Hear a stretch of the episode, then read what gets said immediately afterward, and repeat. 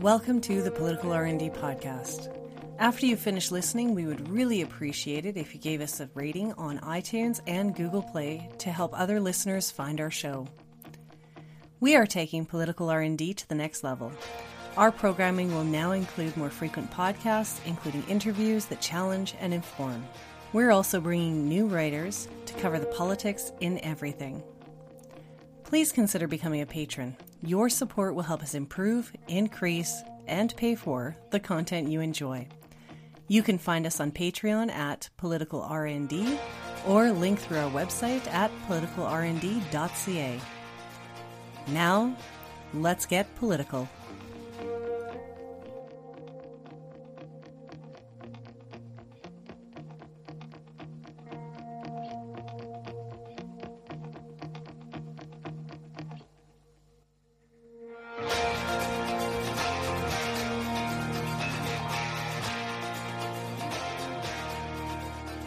Welcome back to Political R&D.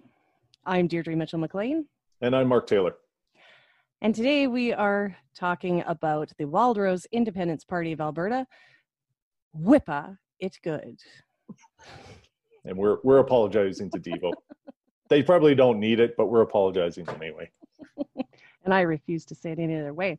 So the questions that we're looking at today are whether or not it is possible that another party may be formed in the current setup of what the legislature looks like right now.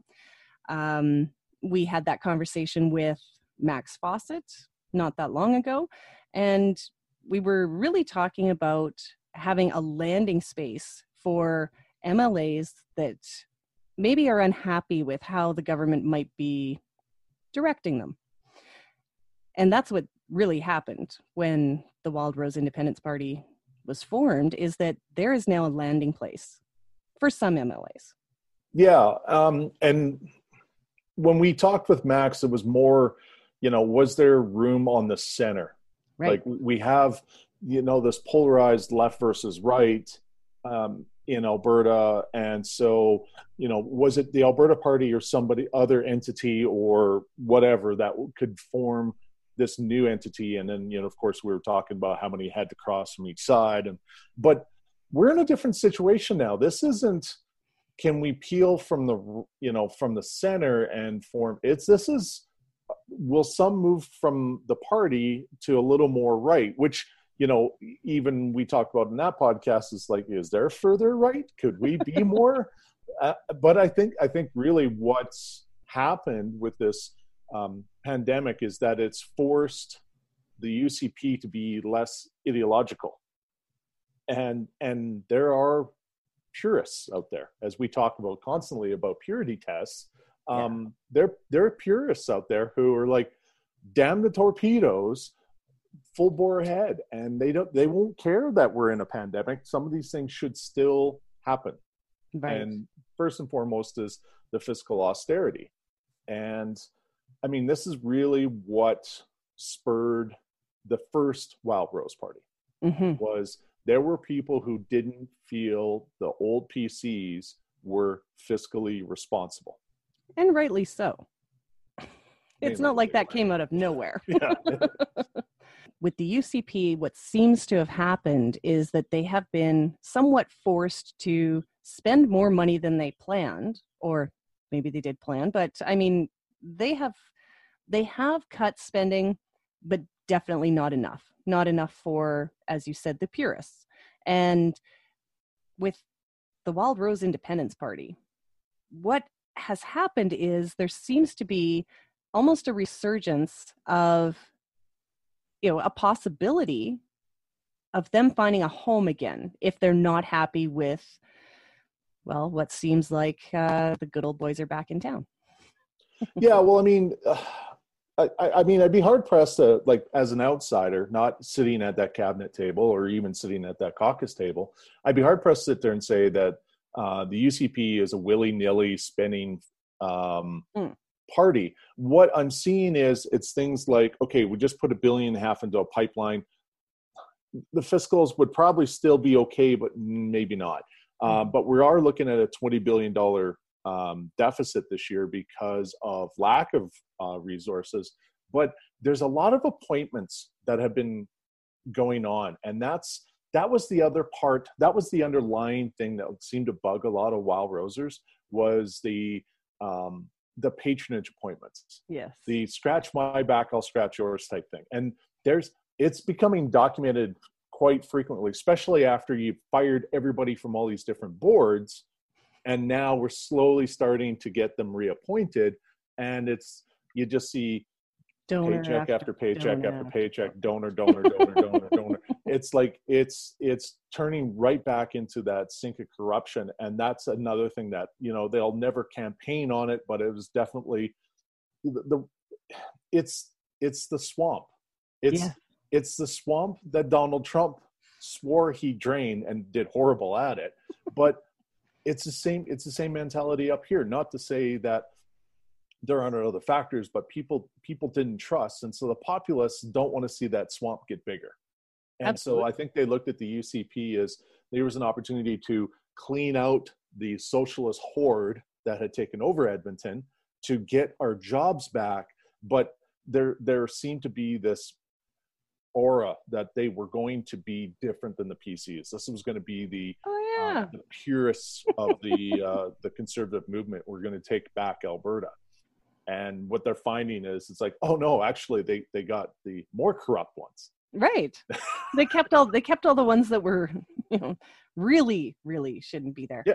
Um, so I mean, there's probably a number, and I mean, this is where we're going to get into super speculative. There's there's like nothing out there other than maybe one news article and even then it's it's still connecting a bunch of dots that we have to color in.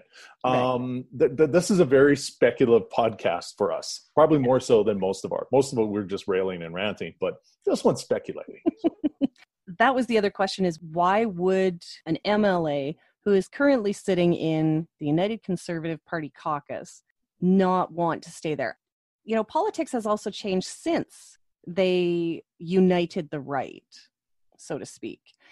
What changed is that Jason Kenney helped build, really, the separatist movement in the province with all of his anti Trudeau. When Trudeau was reelected, it went nuts. They weren't expecting that. They were hoping that that would remain safe within within the UCP ranks, but it's not and you know fantastic job by the freedom conservative party and wexit to get themselves together. Yeah I, I still think that's a bit of a, a, red herring. I don't think it's an issue. Um separatism think, well well i mean even listening to uh, like Derek Fildebrandt talk about it. I mean, you know, here's the former leader of the Freedom Conservatives who did some flirting with the, the, separatists as well. And it's like, even with the one interview I partially listened to, it, there, there's this nuancing of separatism. Like, are we we're going to be a completely different country, or are we just going to take back controls of things? And like, this is part of the fair trade or the fair deal panel was, mm-hmm. you know, do we take back um, do we take back our pension plans? Um, Ted Morton suggested maybe we should charge the GST, but then we keep it all. Like it, it was how like a PST, be, except yeah. not P. Yeah. yeah. So it's like all these all these things of how can we be sovereignist and separatist, much like Quebec, without actually leaving the country. So I think I think that's would be probably a more indicative model that they, mm-hmm. they want to be the Quebec of the West rather than um, the 51st state, even though they never they would never admit that in a million years. yeah, I just I just I just imagined a bunch of heads exploding there. Uh, it was it was it was a good visual. Um, I'm gonna have to trademark that Quebec of the West before right? somebody else does. um, but no, like I fully agree. It's they've they've actually done a good job because they rail on Quebec so much for living off Alberta, however you want to put it. Um, but in a sense, it was it was out of this. It seemed to be this extreme jealousy over how Quebec was able to put so much more uh, power provincially And why don't we do the same thing? Well, I mean, and that goes back to history and the way, you know, the Canadian framework was set up was that Quebec had a considerable considerable amount of power just by the sheer size, geographic, and population. That's waned over the years. Mm. And so there's still some leaning to Quebec, but you know, the West is more in than they think. So uh, like the last time they handed out seeds, it was it was Alberta, Ontario, and BC that got seeds, not Quebec. And Quebec was grumpy about it, but it was like we can't give you more seats because you don't have a population to support it. Right. But we can't take because the the way the rules are set up, we can't take seats back. Mm. Which would drive them absolutely nuts. But it's the same reason that like PEI has got four seats. Right. And the entire population of PEI is the equivalent of one Alberta seat federally. So mm. like there's like 130,000 people in um, in PEI, and like some of the rural ridings in Alberta have close to 130,000 people. So like if it, there will never get to a point that every seat is equally represented. So I mean, Alberta is still going to be on the short side of that stick unless we get up to about 600 um, MPs, which then you'll no have all the conservatives that. complaining that we've got way too many seats. But yeah. But anyway, that's that's whatever here or there. Um, you know, the the the why I wanted to dive into is why would somebody who's elected collecting a paycheck for at least three more years, mm-hmm. sitting in a relatively safe spot, decide to give all that up?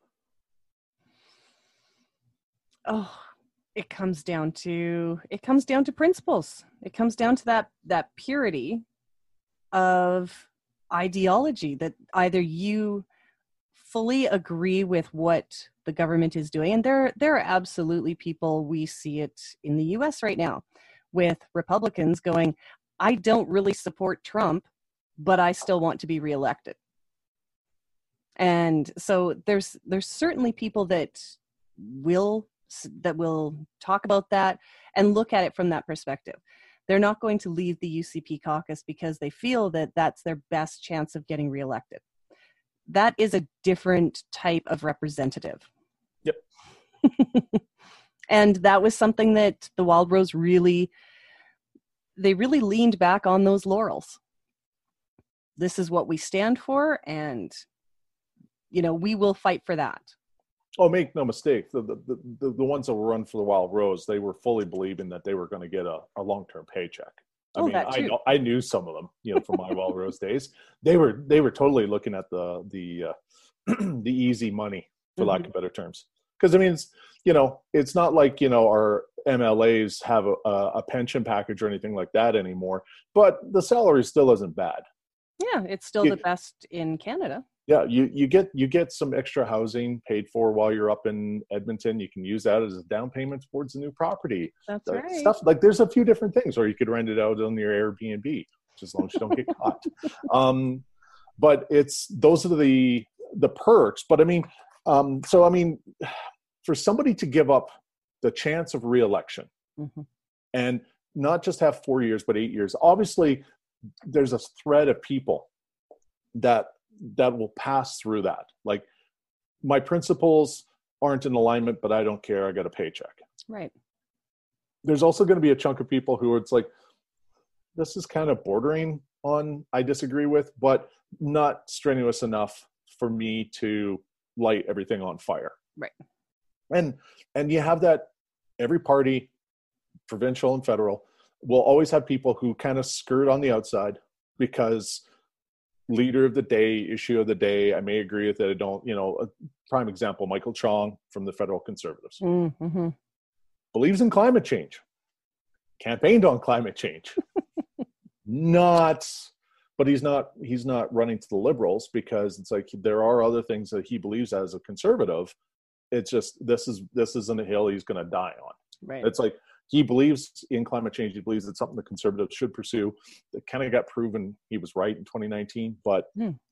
but you're always going to have that. But really, where I see um, I see a big difference. Um, it, what really would push somebody over is lack of impact. Lack even of impact. Even if you're sitting in the government caucus, at some point, you're sitting there twiddling your thumbs, right. going, "I I can't influence from within." Mm-hmm. There's a lot of people that say, you know, do you do you do you rally from the outside and try and change things from the outside, or do you try and change things from within? And so, how many how many of these MLAs maybe weren't a Jason Kenney fan, or maybe aren't a, a SOCON themselves, or don't agree with some of the issues, but they're like, okay, well, at least I can change the party from within. Right. Maybe I can get those things for my constituency as long as I'm sitting at the table. And, but now they're not. Right. A year in, it's like, you know, and and he's coming up anyway, so I might as well approach it now. Drew Barnes. Drew Drew got elected in 2012. Drew is actually one of the longest serving MLAs in in this legislature on both sides. So here's a guy who's been there now 8 years. Never got a cabinet appointment when going in. You would think more of the senior guys would do that. I mean, he was, I believe, he was shadow finance minister at one point. Um, he he didn't get a cabinet role. Right. He didn't even get like a principal, like a, a secretary type role. And and now you're hearing like his his helicopters aren't even getting funding. Yeah. It's like I'm I'm on the inside. I can't get I can't I can't represent my riding and he's making enough money from his uh, his rentals. He doesn't necessarily need the salary. So throw that in. There. Why is he there? Oh yeah, you know, get you got to take that dig. You can't miss. That's that's like how could I miss on the open net? there you Peter go. MacKay. Um, you can't talk Drew Barnes without talking about his rental properties that he may or may not have in uh, um, blind trust. Yes, yes. As he may or may not be signing the eviction notices, but we digress. Um, the the whole thing is, is that if I'm Drew Barnes, I'm sitting there going, why am I not at the cabinet table? Right. Why why is my riding getting crapped on? Mm-hmm. So especially especially when you look across the border and your former constituency assistant, who's now sitting MLA, is on the inside track because she's the one who's doing things like the prayer breakfast, provincial mm-hmm. prayer breakfast. She was one of the hosts. So your your your neighbor is getting these things, but you aren't. Mm-hmm. Yeah. Well, and and Drew, of course, it. I think it was actually Robbie Krieger Smith who brought that to my attention. Was when he said that he figured Drew would be the first one. Yeah, and I wouldn't doubt it. Yeah. At this point, and because he's clicking all those boxes, it's like yeah. um, I'm I'm not getting stuff from my writing. I'm not having the impact that I was hoping to have. I'm not in a leadership role, and um, it's you know, do do I care if I get reelected? Probably not at this point. No, I mean, and that's the thing too is that there are definitely some people who, you know, like to get reelected because they actually do like to have some influence on, you know, for their communities. That's a thing. Yep. and if you're not getting that, then I can completely understand why you might be put into that position. I mean, this kind of ties in as well with with what we were talking about with the the potential cabinet shuffle when we kind of went through and looked at all of the cabinet members and who would uh, when we looked at all the cabinet members and who would actually stay who should go but the thing is there's what 64 60, 63, 63 MLAs. Yep. UCP MLAs. UCP MLAs. Uh, 26 of those people are in cabinet. 26 cabinet members? Or, or, was that including this, the parliamentary secretaries? Is this trivia time with Deirdre? It is. Okay, so there were, I, I believe it's 20, 26 with the parliamentary secretaries. Um, no, that makes it 29. So that's that's half of the caucus. Within yeah. four years, and I'm certain that Jason Kenney was planning to play his cards right, you should be able to make every single MLA a cabinet minister if you rotate every four or every year.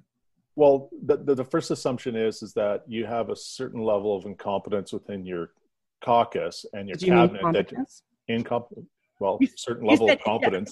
Doesn't matter. That's however you want to set your scale up it's going to be but you know if you're going to cycle everybody through this this isn't kindergarten. This isn't preschool t-ball.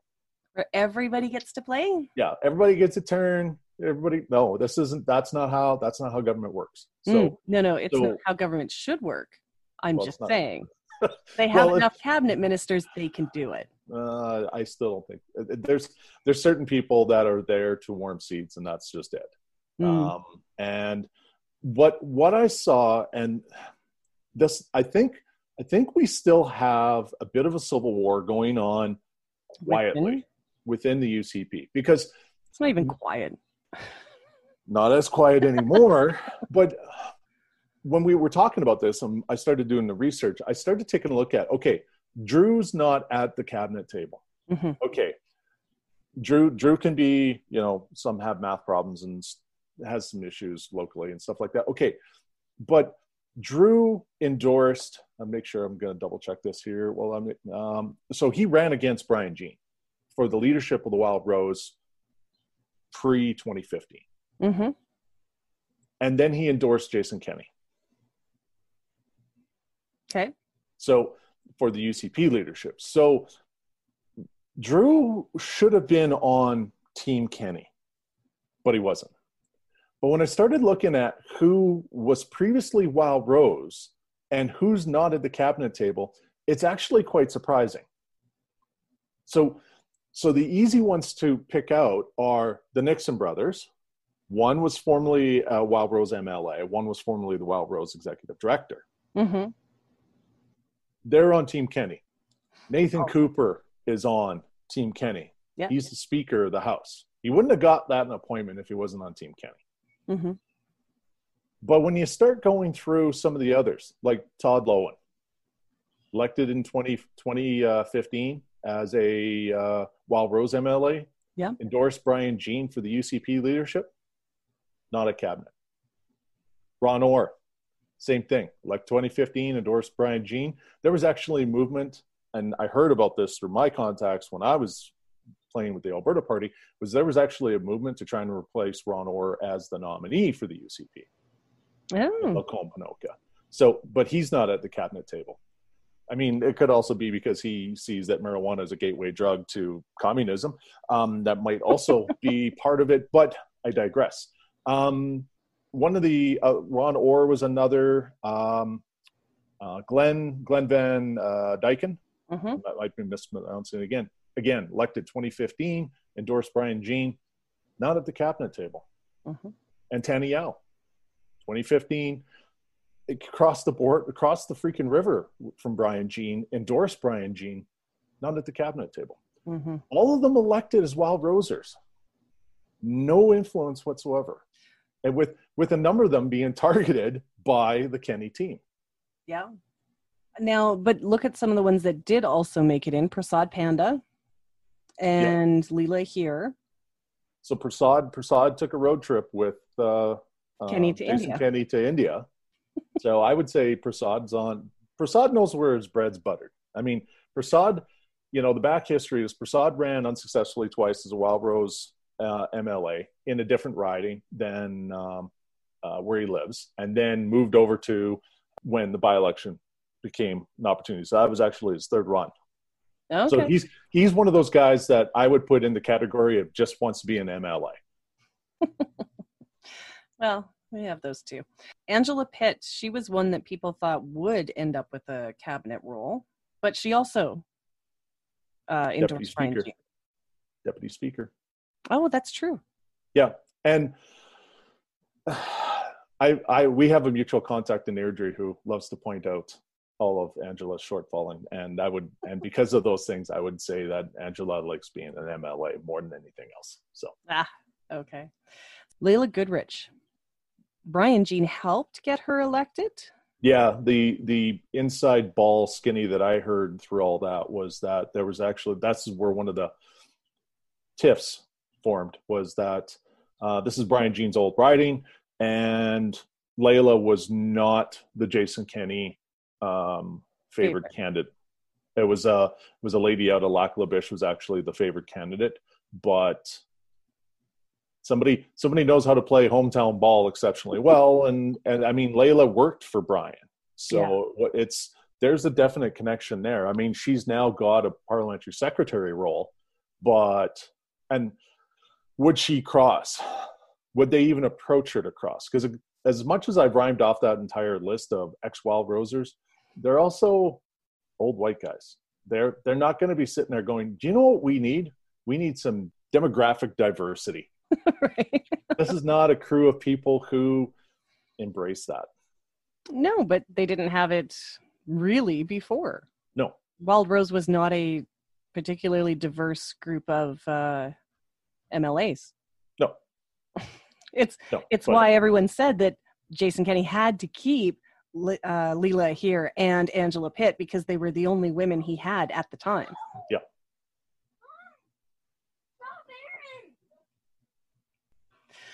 Alrighty then. Welcome to having kids at home. Right. Week week twelve.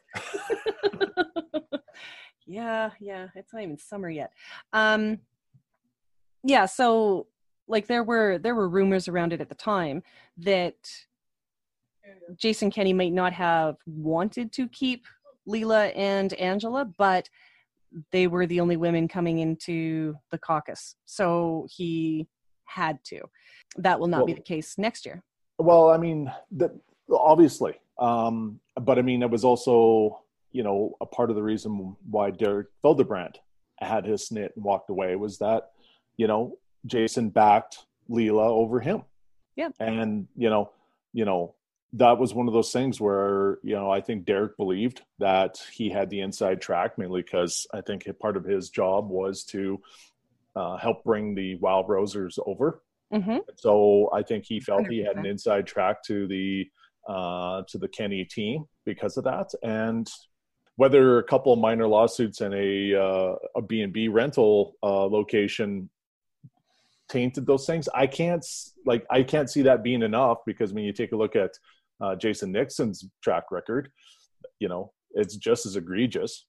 So you know obviously there's, there's something else that hasn't been talked about going on, but you know, Kenney Kenney's a shrewd operator, so he knew that it's like I don't need one more white guy. I need Leela Aheer. Yeah, absolutely.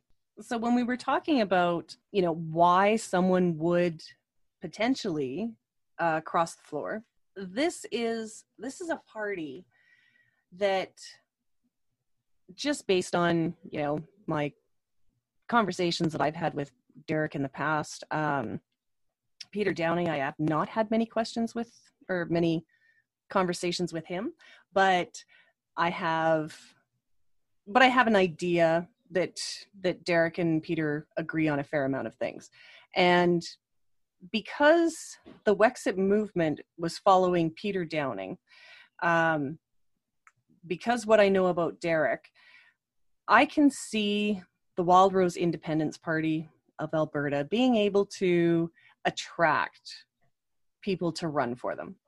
Because they'll be able to attract people to possibly run, that already puts them in uh, puts them ahead of potent of other potential parties. They will be having a leadership race this year. I believe it's this year, maybe next year. Who cares? Who cares? Anyways, there will be a leadership race. Uh, that actually you know might be something that uh, Drew Barnes is considering as well. Well, I mean, like I mentioned earlier, Drew ran for the leadership of the um, of the Wild Rose mm-hmm. pre 2015, so that's um, that's not outside of his scope.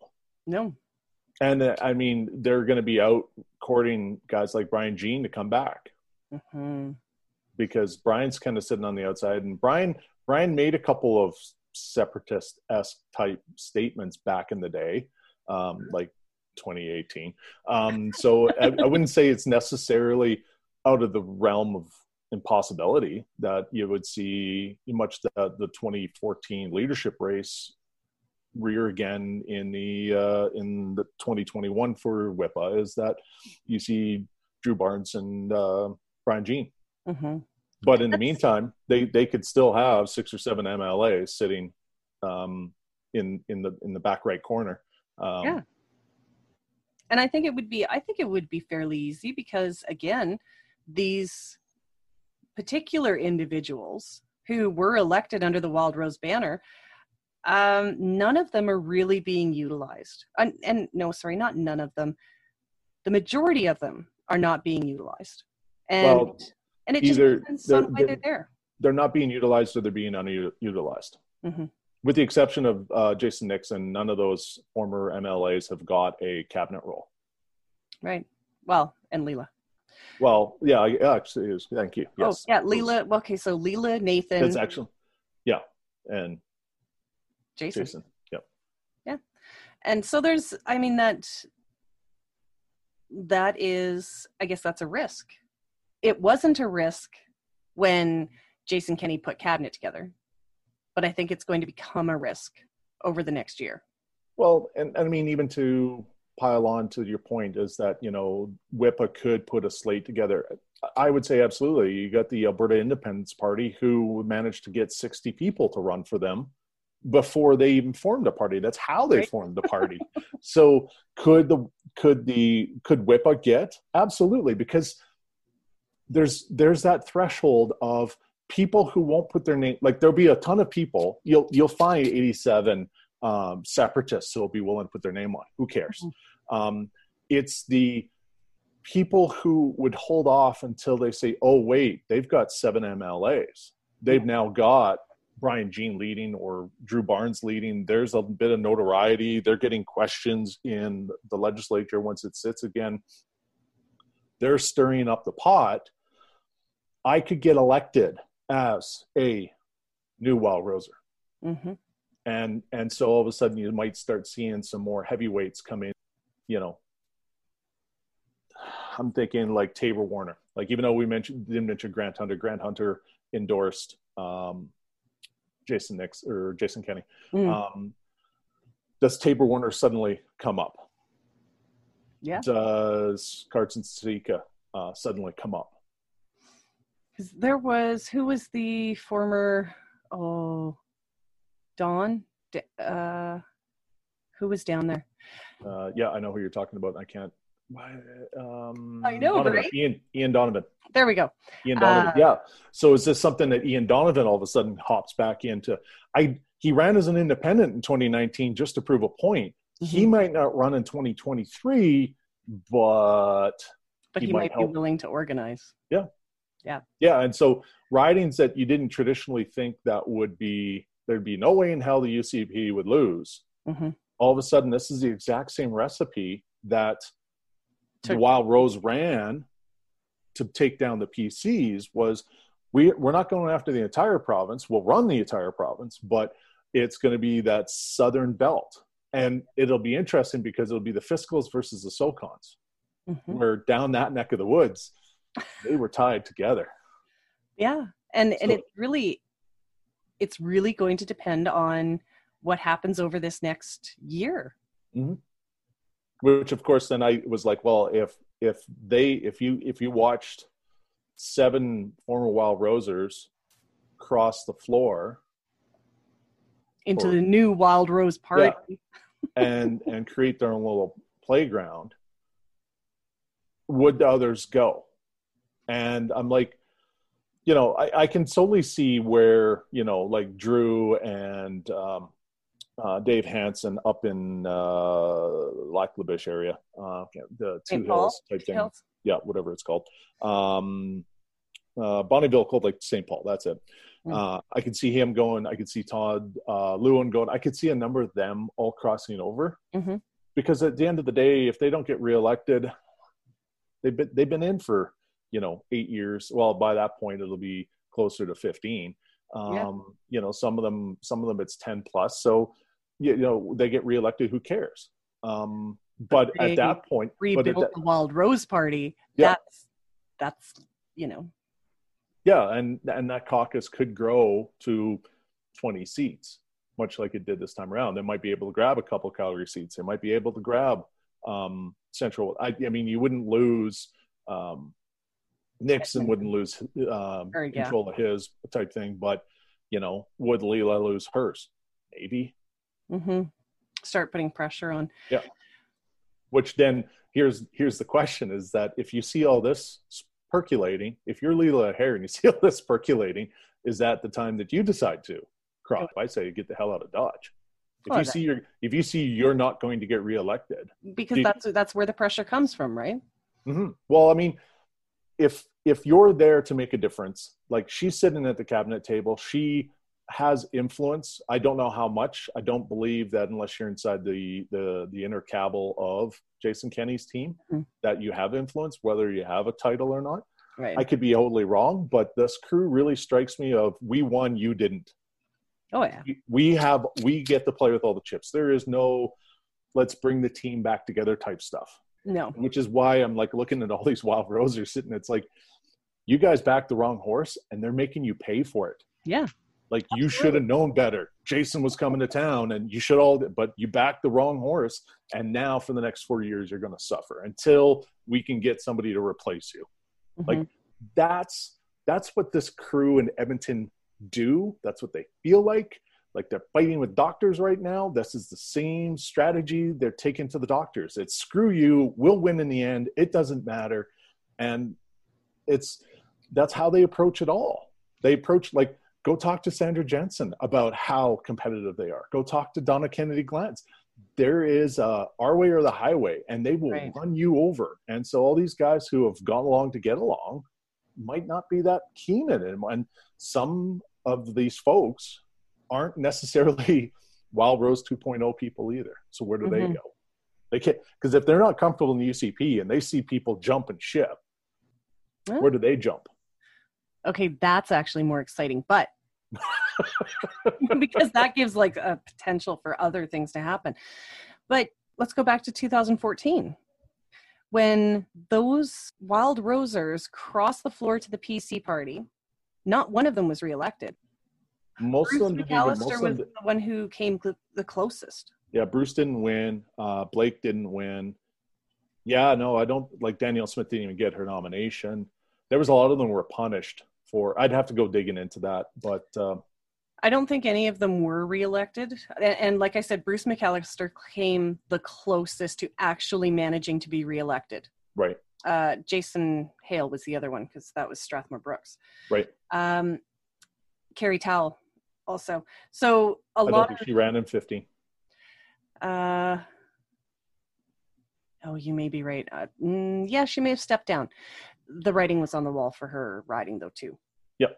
Um, the so the so the ones that when those MLAs crossed, everyone thought that that was going to be the end of the Wild Rose Party. It was the volunteers that made or that made everything happen. Yep. And there are a lot of former Wild Rose volunteers who thought that they could trust Jason Kenney. it's, it's hard to say it with a straight face. Um, they thought that they were actually going to be equals, right? It, it's become very clear they are not.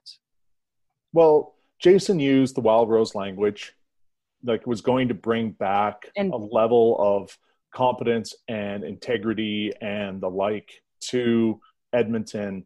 And it wasn't just to get rid of the NDP, but to get rid of the the stink of the PCs.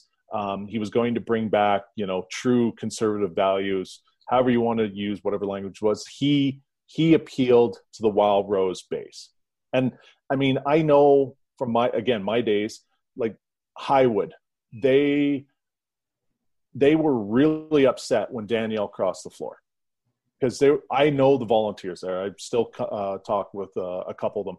Um, they they were really really personally hurt when Danielle crossed the floor. Yes, because these are people who had put in time and energy before 2012, got her elected in 2012, had been doing everything since then, and then all of a sudden in 2014, that December night in 2014 or whatever it was, they cross the floor, and it's like we we had done all this work to get you reelected in 2015.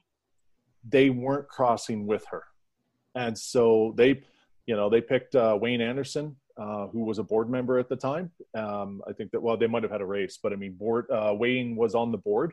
Um, Wayne was on the board with me, mm-hmm. and um, he won the nomination, and then he won the riding because right. it was the Wild Rose Volunteers who took that across the line. Mm-hmm. And that was something we talked about even in 2012 election was that we we didn't think the PC volunteer base was as deep because they just didn't seem to be campaigning to the same level that we were. And here we were in, you know, Okotoks and High River. They weren't, it wasn't Calgary, it wasn't Edmonton, it was it was small city, small town Alberta we had a guy who was going from farm to farm to farm. Now, you know, the, the running joke is never be a politician going to a farm. You might get shot. He knew all the farmers. Right. Like he was door knocking farms. I've never seen or heard of that before or after that somebody was actually out door knocking farms. But one, we had one volunteer who took that on and did those things. And so this is, I think this is the risk that Jason runs is that, you know, he's going to lose a chunk of these people. And when they start like, when it trickles, it's going to go because all those things that they talk about behind the scenes and all those things that people believe might have been happening and the kamikaze and everything else will mm-hmm. come out.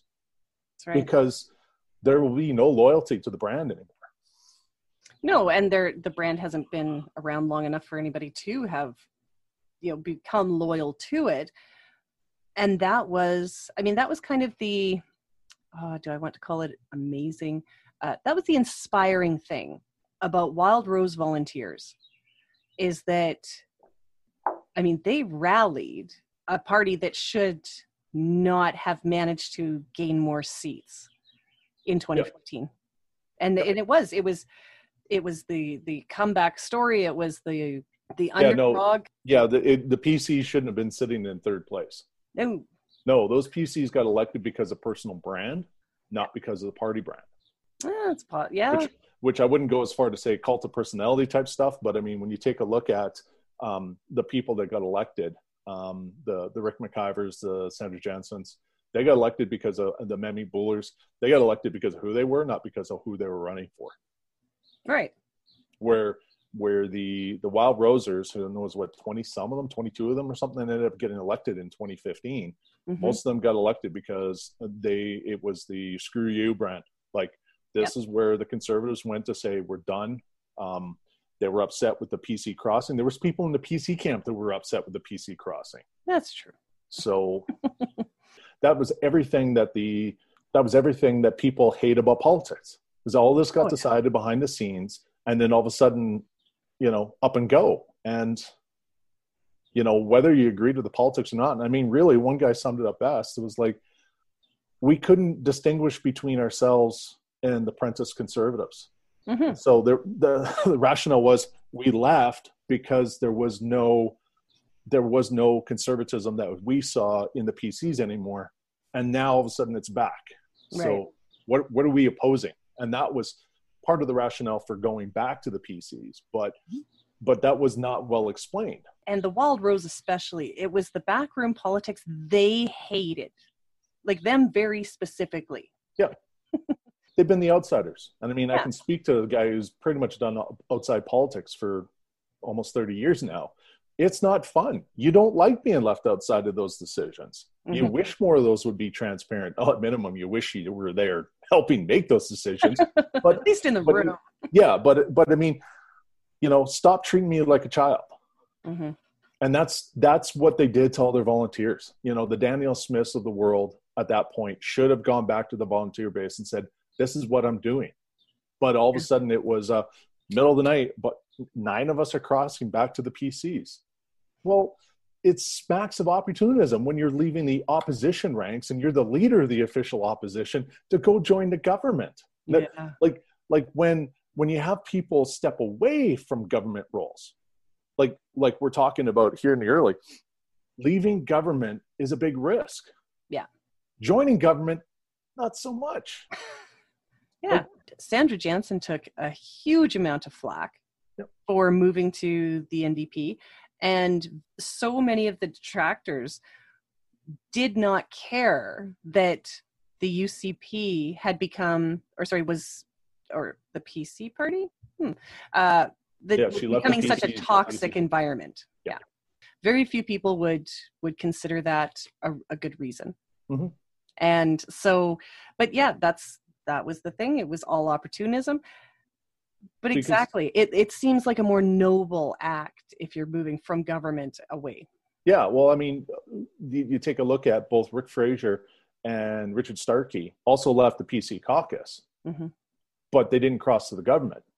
They both sat as independents. Rick Fraser eventually joined the Alberta Party, and Richard Starkey just took a long walk in the snow, refusing to even give up the name PC, even when the PCs were, yeah.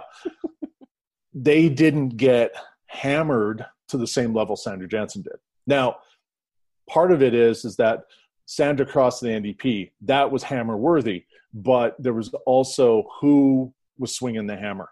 And there was a bunch of misogynistic assholes in the UCP who were doing that when she was running for leadership of that party against Jason. So they the moving to the government just amplified their need to be jackasses. Yeah, no, I I would also agree with that. So do you see this as a real possibility? Um I refuse to ask you to rate it, but do you see it as a real possibility? yeah. yeah, is this something that is going to happen? Is this something that Jason Kenney could still stave off, could still keep from happening? Because I think it's a fantastic venue for particularly individuals who are now, yeah, on the outside of the inside of the caucus. I, I would have said three months ago, no chance in hell. Hmm. This pandemic is causing people to do different things. Like, had we not had COVID, and Shandro decided to go to war with the doctors, that would have been applauded by conservatives. Ah. But we're in a pandemic and and rural communities are hurting and doctors are leaving and rural communities rural communities are uh, and so that i mean i wrote the editorial what would it take for these guys to stop voting ucp maybe the doctors was the final yeah. on you know maybe this is actually but they're not going ndp rural community is never going to vote ndp i'm sure some people are going to go hey mark but they held peace river notley and and uh lac lac st anne but like that's nice. Not going never there again. Um it's the they aren't going to go to another you know left wing super progressive party. Right. Some of the northern ones may consider a centrist party. They it there seems to be a divide and i talk to guys in that used to be in the former pcs they talk about that line that runs somewhere around lacombe that northern farmers a little more progressive southern farmers not so much. So you know are we in a situation where you know a centrist s type party could take a few rural ridings north of lacombe and a spot in edmonton and a spot in calgary? Maybe. Uh, could a new Wild Rose party grab a bunch of the South and a chunk of Calgary? Probably. Does the UCP still have opportunity? Yeah, but um, I, th- I think this is where they're going to have to figure out what the new level of conservatism is like. I think it's going to come. I think that question is going to come back and roost in Alberta more than anywhere else because this is the home of conservatism for Alberta or yeah. for Canada, and it can't be 1940s conservatism. Hmm, it can in the South. Um, that's yes. yeah. That's but kind of but who who wins that one? Is it is it is it the SoCons? You know, with their the social cred. Let's bring that era of Alberta back. Do they win the seats? And because most of them are staying with the UCP at this point, or because I mean, there's guys like you know I wouldn't even mention like Mark Smith who got elected as Wild Rose. Mm-hmm. He's clearly in Team Kenney because Kenney stood on uh, Adler and defended him. Yes. So so I mean that seat could the Wild Rose 2.0 win that seat out from the UCP? Maybe. Hmm. That is a good distinction because because the Wild Rose used to be they were on the right of the PCs. Oh yeah. See, it's unfortunate because of the whole independence part of it. I think that will hold people back. I mean, even even in Strathmore, when the councillor here brought the Alberta First resolution, right, there were there was a lot of pushback, and that was shocking to me because I live here, and uh, I heard people talking, but you know, it. I was kind of shocked at how much pushback they received. So, un- like I, as much as I think that people would love to see a resurgence of the wild rose this is definitely going to have more of an independence focus than what wild rose did. But it might be like you said like actually putting through some of those things that came up with the fair deal panel. We want our own pension. We want to collect our own taxes. We, we don't care that it's going to cost millions uh, for yeah. us to do that. We're okay with that because then we get to write a check to the government of canada. Yeah, and I mean when when we were hypothetically, you know, sending these billions of dollars to Ottawa every year, which we don't, um, that was more of an argument that we could have put forward. And I think at this point, when you talk about, it's like, well, we send all this money to Ottawa. Well, you did when oil prices were high. Well, we want to control our pensions. Oh, you mean like AIMCO? Like that that's not working too well either. Like you know you want your own police force? That one actually might get some traction here because you just transferred all the freaking costs of uh, community policing to rural communities anyway. So who gives who gives a shit it says rcmp or app on the uh, on the shoulder? Mm-hmm. so you know they, they've got that kind of thing running for them but they're going to have to nuance what independence is and then they're going to have to make sure that everybody's in line it's not you know alberta or death type things. It's got to it, they're going to have to say you know we want quebec level sovereignty not segregation. We are not putting forward a vote to become the 51st state of you know, the united states which they won't like if biden wins anyway. Um, well yeah but you're right. It's it's really going to depend on how this party kind of puts itself out there, how they're going to brand themselves. Um, but I think there's I think there's an appetite for it. I mean, we saw that with uh, one of the former founders of the Wild Rose Party to begin with. She's the one that put the Alberta Advantage Party together. Oh, um, Jane Morgan. Uh, no. Um, uh, she did run for the she did run for the party as well in Edmonton. Oh, that that the the revival Marilyn, whatever her name is. Yes, Marilyn. Yeah, sorry. Mm-hmm. The, the original original uh, Alberta Alliance was yeah. the Morgans, and that's Corey Morgan who has been very vocal that he's done with the UCP. That's right. I'll give Corey props; he was there before Derek was. So, yeah, the the Morgans the Morgans were in the very early days of the the Wild Rose and the Alliance and the merger and stuff like that. So, um, I would I would be paying attention to which way the winds are blowing with them because if they're off team UCP, mm-hmm. then it's not just them; they're just some of the more vocal ones. You're going to start seeing the dominoes.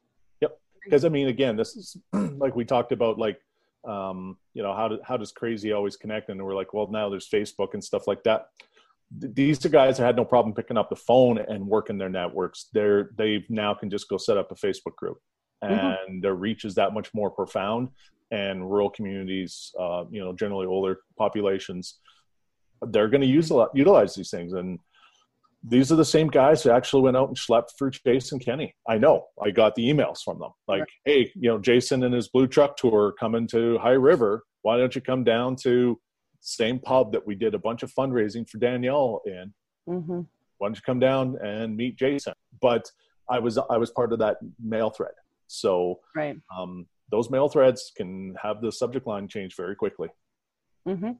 I think it's absolutely much more of a uh, much more of a threat, and it could be pandemic related. It could be, you know, that that Jason Kenney really just wanted a, a PC party where the Wild Rose didn't exist, and that's what the UCP was. That's what he created. I think if we're going to talk about what Jason's motivations are, that's a completely different podcast. So. for sure, for sure but no, I think it's I think it's a much more it's a much more likely possibility than it was, like you said, pre-pandemic, because that's yeah. changed a lot of things. Three months ago, three months ago, I didn't see anything that indicated that there was anything wrong in the house of UCP. Well, and they've been very quiet. We'll see. We'll see if the uh, inboxes start piping up again. That'll be that'll be my indication because everything stopped after the UCP was elected. Right. Messages stopped coming. Well, I think there's a number of people who are in a wait and see mode. That's true. Because they won. And we talked about this in the last podcast. Winning does have its advantages. And mm-hmm. so Kenney Kenney wanted to bring the team together. He brought the team together. Kenney wanted to be premier. He became premier. All the things that he said he was going to do, he did. Yeah. Now the question is, is there's a bunch of people going, okay, well these are other things you said you do. Now are you doing them? Mm-hmm. Or you, these are things you said you weren't doing, going to do, but you're doing those. Yeah. And this smacks of, you know, days of yesteryear. And that's not the type of politics they want to run. Like they want conservative politics in Alberta. They don't want corrupt conservative politics in Alberta. As soon as the UCP was formed, they started ousting some of the Wild Rose insiders. Before the election, it seemed like it was okay because everyone was willing to plug their nose and uh, support it to get rid of the NDP. That is not the issue in the next election. Well, and it's it's like you said, it's dominoes, and who knows what the next set of dominoes are. I mean, like you got a guy like Jeff Callaway, who was a Wild Roser, who was on Team Kenney, who you know, there isn't anybody out there that if you believe, you know, you don't even need a whole lot of tinfoil on that one to believe that Kenney and uh, Callaway were in cahoots to some degree. I mean, Matt Wolf was sending Callaway notes. At some point does do some of those loyal soldiers go you know what? Screw you. Mm-hmm. here are the other emails you didn't know about. Oh it just depends on whether or not whether or not matt wolf has uh, the maps to where the bodies are buried well no, i don't i don't see it being matt wolf being it i see i see it's all the others that the Oh no, I just mean what's Matt Wolf going to be holding over their heads to make sure that they aren't going? Oh yeah. yeah. Cuz that happens too. I think it's going to be an interesting next couple of years politically, which is actually I feel really good about being in that position because for the last 2 months it it sort of felt like after the federal leadership race that there wasn't going to be any political meanderings to go on here other than complaining about what you know the UCP was doing. Yeah, and you know, you and I, you and I both made a commitment. It's like we'll chastise them for what they're doing wrong, not just not because. chastise. Yeah, like yeah. part partisan, but not. I mean, like, am I a UCP fan? Nope. But I'm not going. I'm not going to spend my time railing on them just because they're UCP. I know, but that's why we need something else to be happening in the province so that we can talk about that too. yeah. What we need is the UCP to melt down so we don't talk about how bad the UCP Right, yes. We just need a full complete political meltdown. Yeah. it's not asking for much. Yeah. Are the, it is speculation. I think it's possible. I got nothing. I don't know. I, I think I need to see a few more tea leaves kind of floating that way. Mm-hmm. I think I think that I think it's it's fun to speculate on these things and pull a big a what if blah blah blah. But um, I need to see I need to see more cracks in the armor at this point. Drew Barnes is showing some of the cracks, but I don't see it being enough at this point. Hmm. I need to see a few more. And I look forward to it. All right. So we still have coming up on Saturday our lockdown happy hour that we do live on Facebook at 3 p.m. We are doing this week mountain, with Mountain Time for those who are listening from Alberta. uh, we've got Donald O'Byrne and Kristen Rayworth, both of them from Edmonton. North versus South, except I'm still a Riders fan, so who cares? yeah, yeah. I'm still weirded out by that, but anyway. Okay. Go stamps go. All right, we will talk to you again next week. Sounds good. Bye, Mark. Bye. Thank you for joining us for another episode of Political RND. Don't forget to give us a rating on iTunes and Google Play, and please consider subscribing on Patreon for early access to episodes and more at Political RND.